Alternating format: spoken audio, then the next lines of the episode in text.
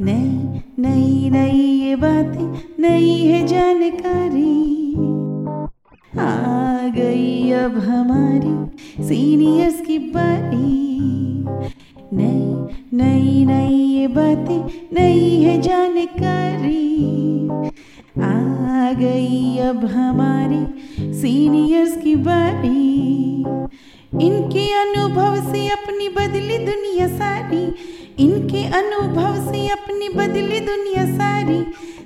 दादा, नाना, नानी करते बातें प्यारी।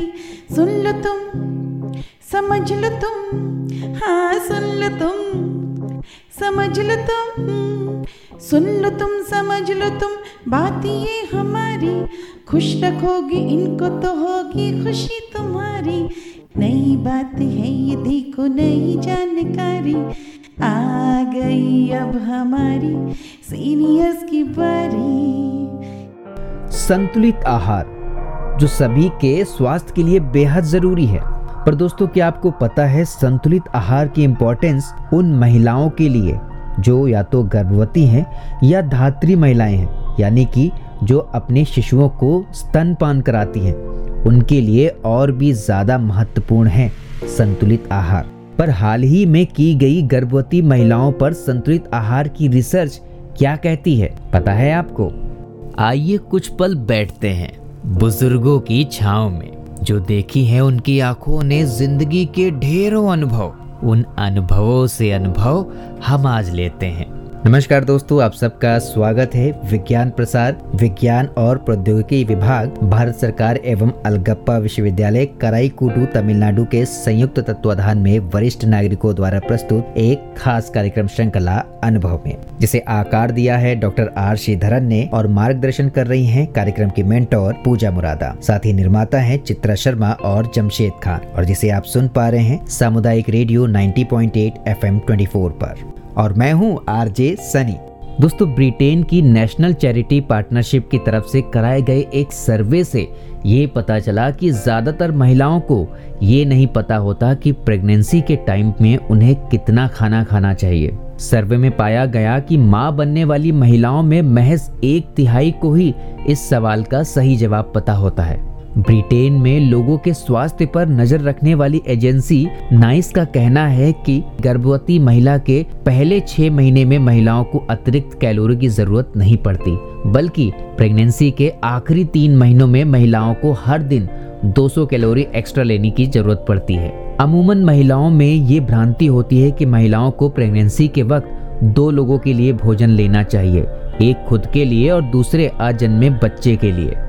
भारत में भी डॉक्टरों का कहना है कि गर्भवती महिला को आम दिनों में वो जितने कैलोरी लेती है, उससे कुछ ही एक्स्ट्रा लेनी होती है। और इसी के साथ ही ऐसा भोजन जिसमें प्रोटीन, कैल्शियम, फॉलिक एसिड, पानी, विटामिन, आयोडीन, जिंक, ये सारे तत्व मौजूद हों। अब तक तो दोस्तों आप समझ ही चुके होंगे कि आज के अनुभव कार्यक्रम की इस कड़ी में हम किस बारे में बात करने वाले हैं। आज का प्रोग्राम दोस्तों बहुत ही खास है वुमेन्स के लिए। आज के अनुभव कार्यक्रम की इस कड़ी में कार्यक्रम की होस्ट अमिता शाह, गर्भवती और धात्री महिलाओं, यानी कि स्तनपान कराने वाली महिलाओं के खान पान के बारे में बात करेंगी। इस विषय की विशेषज्ञ हैं डॉक्टर सुमन गोयनका और सहायक सीनियर सिटीजन सुनीता हल्दिया जी। तो आइए दोस्तों, आज की इस चर्चा में शामिल होते हैं और बढ़ते हैं कार्यक्रम की ओर। नमस्कार दोस्तों, मैं हूँ आपकी दोस्त एवं होस्ट अमिता शाह, और मैं आशियाना उत्सव भिवाड़ी में रहती हूँ।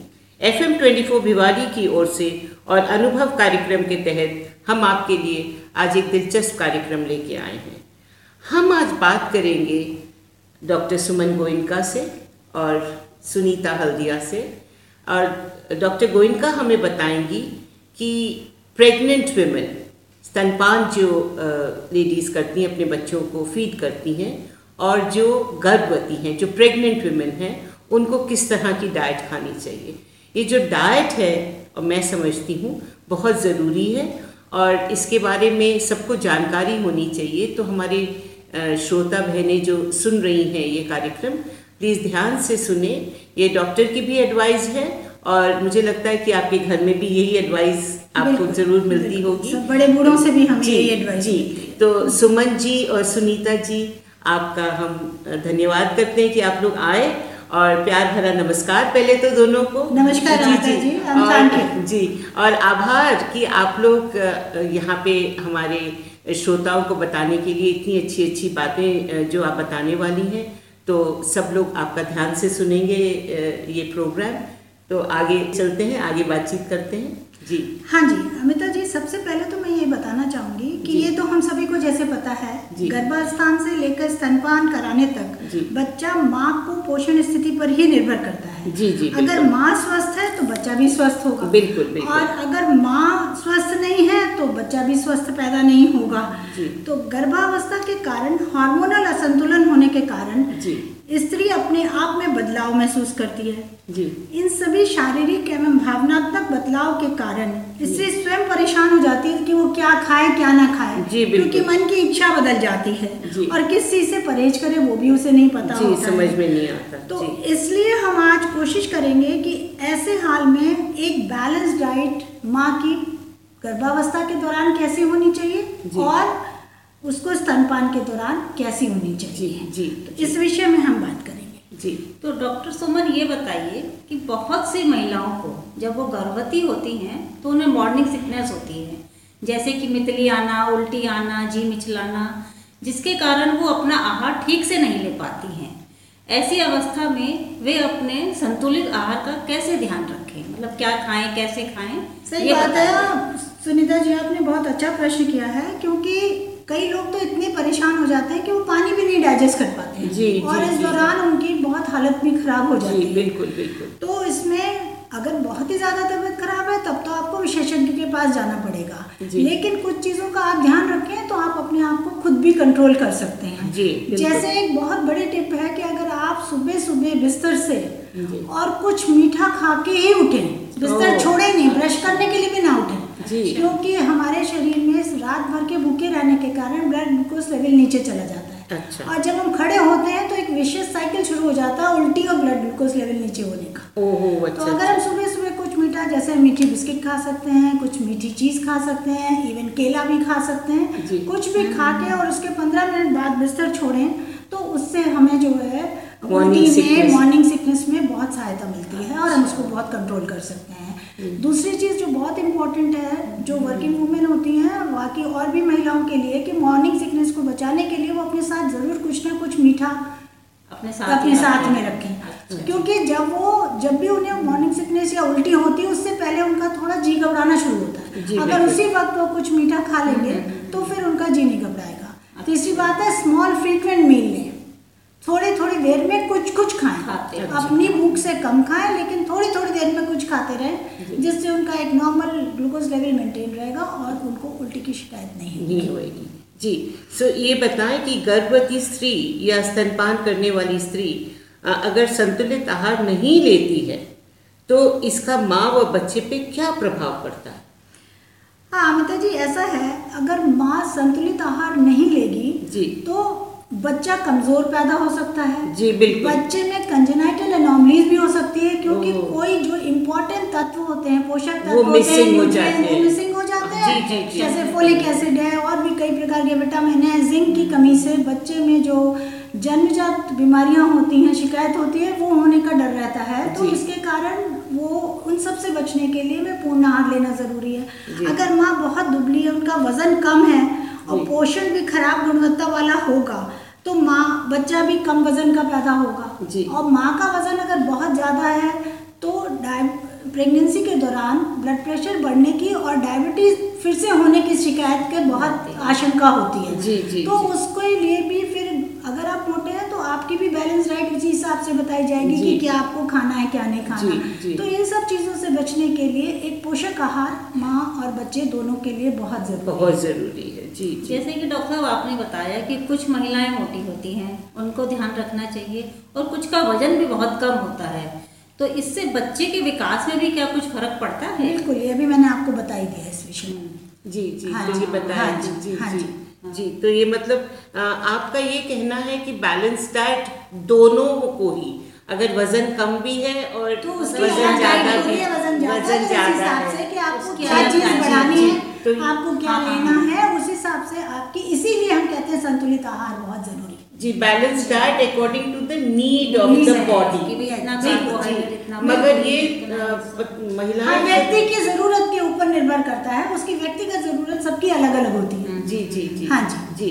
तो साधारणतः सभी महिलाएँ संतुलित आहार के बारे में नहीं जानती। बिल्कुल जी। तो आप बताएँ कि एक गर्भवती स्त्री के लिए संतुलित आहार क्या होना चाहिए? देखिए हम आपको मोटा मोटा उन्हीं की भाषा में बताएँगे ताकि उन्हें समझ में आ सके। जी बिल्कुल तो इसलिए जैसे हम अपने खाने को चार पाँच चीज़ों में बांट सकते हैं। जी। जैसे अनाज है दाल है दूध है हरी सब्ज़ी कंदमूल है फल है तेल मक्खन और नट्स हैं। तो इसको हम इस तरह से लेंगे जो हमारा अनाज है वो हमें हंड्रेड ग्राम्स तीन बार में जैसे नाश्ते में ले लिया दोपहर के खाने में रात के खाने में सौ सौ ग्राम। ऐसे हमारा दाल है वो हम तीस ग्राम दो बार लेंगे। जी। जो मांसाहारी है वो एक बार की दाल को अपना मांस अंडा मछली किसी से भी बदल सकते हैं। एक टाइम दाल खा सकते हैं एक टाइम अपना मांसाहारी भोजन खा सकते हैं। कुछ भी। अब दूध और दूध से बने पदार्थ जो है हमें कम से कम 250 फिफ्टी दो बार दिन में लेना चाहिए। जैसे इसमें दही। भी आ जाएगा दही। सब पनीर है दही है। दूध के बने जो भी प्रोडक्ट हैं वो बोलचाल की भाषा में बोले तो पाव सुबह पाव शाम। अच्छा, फिफ्टी लेना हमें ज़रूरी है। फिर सबसे इम्पोर्टेंट जो चीज़ होती है जो हमें न्यूट्रिएंट देते हैं बच्चे के पोषण के लिए वो है हमारी हरी सब्ज़ियाँ। फलियाँ और कंदमूल जैसे शलजम। Shaljam is a very good source of calcium का बहुत अच्छा सोर्स है। चुकंदर आयरन का बहुत अच्छा सोर्स है। तो हमें सब मिली जुली सब्ज़ियाँ करीब आधा किलो पौन किलो रोज ज़रूर खानी चाहिए। सब्ज़ियाँ ज़रूर खानी चाहिए। इसी प्रकार से फल हैं। तो फल जो है कम से कम डेढ़ सौ ग्राम सुबह डेढ़ सौ ग्राम शाम। तो इन अच्छा। फलों में आप केला खा सकते हैं सेब खा सकते हैं अमरूद खा सकते हैं संतरा खा सकते हैं। इस तरह से आप मिले जुले मिला के कभी कोई सफल फल कभी कोई सा पसंद फल के। अपने पसंद के तो डेढ़ सौ ग्राम सुबह और डेढ़ सौ ग्राम शाम को खा सकते हैं। और तेल और घी की मात्रा आपका जो पूरा ये नहीं कि अलग से आप पी रहे हैं तेल या घी। तेल और घी की मात्रा जो हाँ। है खाने में जितना आप कुकिंग में यूज़ कर रहे हैं और वैसे सारा मिला के करीब तीस एम होना चाहिए। अच्छा बस इतना ही रखिए। बस जो पकाने में ज़रूरत है। जी बिल्कुल वो आपको खाना ज़रूरी है। और उसके साथ ही हमें थोड़े नट्स खाने चाहिए। जी जी हाँ जी जी।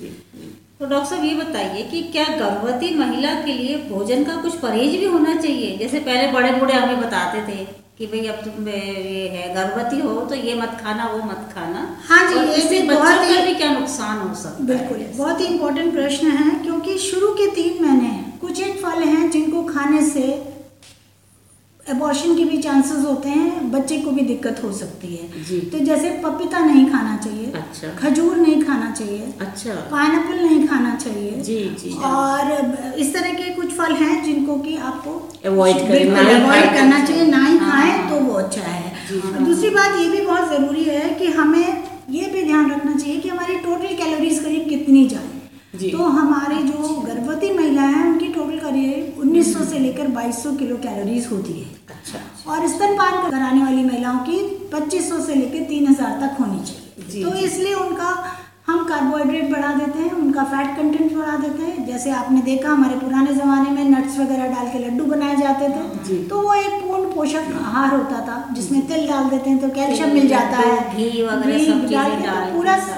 संपूर्ण आहार उस तरह से आप उसको बढ़ा सकते हैं। लेकिन जो विशेष ध्यान देने की ज़रूरत है जो हमारे यहाँ महिलाएँ इतनी जागरूक नहीं हैं वो है पत्तेदार हरी सब्ज़ियाँ खाना फल खाना दूध और दूध के बने वो पदार्थ प्रोडक्ट लेना। और दूसरी बात यह है कि कुछ चीज़ों का जैसे आपको बदपरेजी वगैरह की शिकायत हो जाती है जी, जी, तो। हमें हाँ, कोशिश गैस करनी चाहिए हमें बहुत भारी चीज़ें तली हुई चीज़ें तेज मसाले की चीज़ें इन अच्छा। चीज़ों को कोशिश करना चाहिए कि हम अपने खाने में नियम से ना हाँ। शामिल करें। जी, कभी कभार की बात दूसरी है। हाँ, अब जैसे किसी को रक्तचाप की शिकायत हो जाती है तो उन्हें नमक कम करना चाहिए। बॉर्डर लाइन डायबिटीज़ हो या फैमिली हिस्ट्री डायबिटीज़ की है किसी भी इस तरह की बात है और अगर आपका डॉक्टर ने टेस्ट कराया और आप बॉर्डर लाइन केस आए हो तो आपको कोशिश करना है कि मीठा नहीं खाना आपको कार्बोहाइड्रेट कम करना है। रक्तचाप के लिए आपको नमक कम करना है। जी जी। हाँ तो इस तरह से इन छोटी छोटी चीज़ों का हम ध्यान रखेंगे तो एक सबसे बड़ा फ़ायदा क्या है? अगर माँ अच्छी तरह से अपना संतुलित आहार लेके पोषण करती है तो उसका बच्चा तंदुरुस्त पैदा होगा और शुरू के प्रारंभिक कुछ महीनों में तो बच्चा पूरी तरह से माँ के ऊपर ही निर्भर करता है। महीने तो ही है बिल्कुल। तो उसकी उसकी संक्रमण रोगों से लड़ने की क्षमता बहुत अच्छी होती है। अच्छा, कमज़ोर बच्चा कमज़ोर बच्चा बार बार इन्फेक्शन होता है। जी, जी, प्रीमेच्योर डिलीवरी हो जाती है कमज़ोर। माँ का पोषण सही ना होने है बच्चा समय से पहले पैदा हो जाता है। तो एक तो वैसे उसकी इम्यूनिटी कम और ऊपर से समय से पहले पैदा हो गया तो इम्यूनिटी इन्हीं सब कारण से बच्चों की जो बाद में कुछ अपंगता वगैरह होती है वो भी कुपोषण के कारण ही होती है तो और अगर आपका वज़न ज़्यादा है और प्रीडिस्पोजिंग डायबिटीज़ है और आपने बहुत ज़्यादा खा लिया बिस्तर पे बैठे बैठे आपको सिर्फ़ प्रेगनेंसी है तो खाए चले जा रहे हैं वो भी बहुत नुकसानदायक है। उससे भी बच्चे का वज़न बहुत बढ़ जाएगा माँ का वज़न बहुत बढ़ जाएगा डिलीवरी में दिक्कत प्रॉब्लम है आपने पीछे बताया कि लड्डू जिसमें मेवे वगैरह तो आ, मैं सोचती हूँ आज की मॉडर्न जो लड़कियाँ हैं मैं आम सुनती हूँ ये बात तो ये पसंद नहीं करती? पसंद नहीं तो करती। ट्रेडिशनल लोग पसंद करते हैं उनकी जो मॉडर्न जो बाहर रहते हैं फॉरेन वो लोग वो लोग तो ये बिल्कुल इसको पसंद नहीं करते। वो नहीं खाते हैं तो वो मांसाहारी होते हैं। उनको अपनी बैलेंस डाइट मांसाहारी के अच्छा, साथ अच्छा, मिल जाती है। वो लोग अच्छा। अंडा मछली मीट खाते हैं तो उनको जो भी हमें विटामिन और मिनरल चाहिए होते हैं वो उनको उनसे मिल जाते हैं। कैलोरीज भी बहुत। मिल जाती है उसको। हाँ, फ़िश हाँ, में हाँ, ऑयल बहुत होता है उसको कैलोरीज भी मिल जाती हैं। लेकिन हमारे यहाँ सप्लीमेंट करने के लिए हमें नट्स देने हैं। जी। या तो नट्स ही दे दें। हाँ, अब हाँ, ये प्रेगनेंसी के दौरान कभी नहीं लड्डू खिलाने को कोई भी हाँ, डॉक्टर कोई- एडवाइस करता। ये दूध को बढ़ाने के लिए लैक्टेशन के लिए बाद में ये है स्तनपान कराने वाली जी बहुत बहुत अच्छी बात आपने हाँ बताई मगर एक चीज़ आप हमारे श्रोताओं को ज़रूर बताएँ जो हमारी बहनें सुन रही हैं कि आप कहीं पे भी रहते हो गाँव में रहते हो छोटे से कस्बे में भी रहते हो तो आपको प्रेगनेंसी के दौरान आपको अपने मेडिकल सेंटर पे और डॉक्टर पे ज़रूर जाना चाहिए बिल्कुल आपका आप जाँच होती रहनी चाहिए। बहुत चेकअप नहीं भी करा सकते हैं तो आप कम से कम पहले तीन महीने में एक बार चेकअप करा के टेटनस का टीका लगवा लें जी जी बहुत दूसरे तीन महीने में आप जाके एक सोनोग्राफी करा ले पाँचवें महीने में ताकि आपको पहले से पता लग जाएगा बच्चा ठीक है बच्चा हेल्दी है सब और उसके बाद आखिरी के तीन महीने हम हमेशा पूरे गर्भावस्था को तीन तीन महीनों में डिवाइड करते तो मतलब ये कि जैसे आपने बोला कि अभी डायबिटिक भी हो सकते हैं और हाई ब्लड प्रेशर भी तो अगर आप जाँच ही नहीं कराएँगे तो आपको कैसे पता छोटे से छोटे गाँव में भी आप सरकारी मेडिकल सेंटर में जाएँगे तो आपके खून की जाँच और पेशाब की जाँच होती है जिससे आपको अनीमिया के बारे में और अगर डायबिटीज़ वगैरह कुछ है तो उसके बारे में तो पता लग। आहार तो आपने बताया हाँ कि। लैक्टेटिंग मदर्स जो अपने बच्चों को फ़ीड करती हैं और जो प्रेग्नेंट हैं उनके लिए आहार कितना ज़रूरी है? ओवरऑल जो आपने इस छोटी सी जान को आप इस दुनिया में ला रहे हैं उसका टोटल डिपेंडेंस है इस आहार के ऊपर। बिल्कुल। जी, तो- क्योंकि हम कभी किसी महिला को गाँव में रहने वाली महिलाओं को हम नहीं कहते कि आप बहुत महँगी चीज़ हम्म। खाओ आपके खेत में आपके घरों में उगता है पालक है बथुआ है सब कुछ है तो वो आप वो खा सकते कोई तो बहुत अच्छी अच्छी बातें बताई आपने डॉक्टर सुमन गोइंका आपका मैं तय दिल से धन्यवाद करती हूँ। सुनीता जी आपने हमारे साथ आज जुड़ी और इनसे सवाल पूछे और इतना कुछ ज्ञान हमारी जो महिला बहनें हैं, उनको दिया। तो आपका बहुत बहुत तय दिल से शुक्रिया करती हूँ, आभार प्रकट करती हूँ। और आपका रेडियो, आपकी धड़कन, इसी तरह के दिलचस्प कार्यक्रम हम आपके लिए लेके आते रहेंगे। तब तक स्नेह भरा, प्यार भरा, नमस्कार।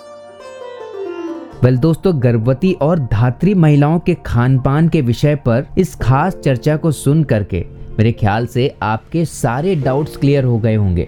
और खान पान कितना ज़रूरी है, इसकी महत्ता को तो हम पहले से ही समझते हैं। बस ज़रूरत है खान पान को पहचानने की। अमूमन ऐसा होता है कि हम लोग ये नहीं जान रहे होते हैं कि क्या खाना सही है और क्या खाना गलत। किसे खाने से हमें कौन से तत्व मिलेंगे और किसे खाने से हमें नुकसान भी हो सकता है। तो ये सारी बातें तो आपको आज के प्रोग्राम के ज़रिए पता चली गई होंगी, पर कुछ और भी बातें हैं, या यूँ कह लें, कई सारे मिथ जो अक्सर हम लोग सच मान लेते हैं। जैसे कि दोस्तों, एक बहुत बड़ा मिथ, जिसे अक्सर प्रेग्नेंट वुमेन ना चाहते हुए भी मन ही मन मान लेती हैं। अक्सर देखा गया है और सुनने में आया है, लोग मानते हैं कि गर्भवती महिला के सामने सुंदर बच्चे की तस्वीर लगाने से होने वाला बच्चा खूबसूरत पैदा होता है। बट असल में जब इसके बारे में विशेषज्ञों से पूछा गया तो उन्होंने क्या कहा? आइए हम आपको बताते हैं। असल में विशेषज्ञों का कहना था कि ऐसा कुछ भी नहीं है।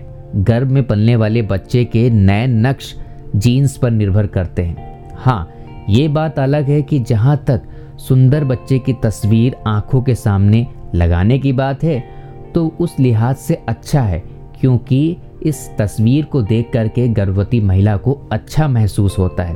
तो ऐसी स्थिति में खुश रहना काफ़ी अहम होता है और उसे अगर खुश रहने में ये तस्वीर मदद कर रही है तो उसे लगाना बिल्कुल भी गलत नहीं है। बट ये सोच करके लगाना कि उसका बच्चा उस तस्वीर वाले बच्चे जैसा होगा, ऐसा बिल्कुल भी सही नहीं है। तो फ़िलहाल दोस्तों, वक्त हो चुका है आप सभी से विदा लेने का और आपको आज का ये प्रोग्राम कैसा लगा, आप हमें ज़रूर बताइएगा। F M Bhiwadi at rate Gmail dot com पर। और चलते चलते आज के कार्यक्रम में सम्मिलित कार्यक्रम की होस्ट अमिता शाह, विषय विशेषज्ञ डॉक्टर सुमन गोयनका और सहायक सीनियर सिटीजन सुनीता हल्दिया जी का बहुत बहुत धन्यवाद। मैं हूँ आरजे सनी और आप सुन रहे थे सामुदायिक रेडियो 90.8 एफएम 24 पर अनुभव कार्यक्रम की यह खास कड़ी। आप सुन रहे हैं 90.8 एफएम 24 आपका रेडियो, आपकी धड़कन।